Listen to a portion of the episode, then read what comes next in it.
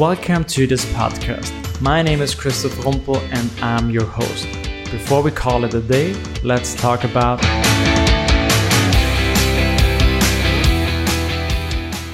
Hello and welcome everybody to my podcast Call It a Day.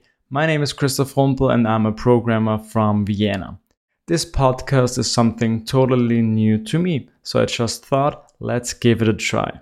So from now on, every two weeks before I call it a day, I want to talk about one specific topic. This could be about my business. I have a one man show where I try to live from my own product. It could be about freelancing or maybe just about code, PHP or Laravel, or maybe also about conferences or giving talks. But basically, whatever is on my mind regarding my coding and business life. I also really need you for this podcast, so please give me feedback and tell me on Twitter what you think about the first episodes and if this is valuable to you, because in the end, I'm also doing this for you, of course. So thank you already so much for listening, and I really hope you will enjoy the next episodes.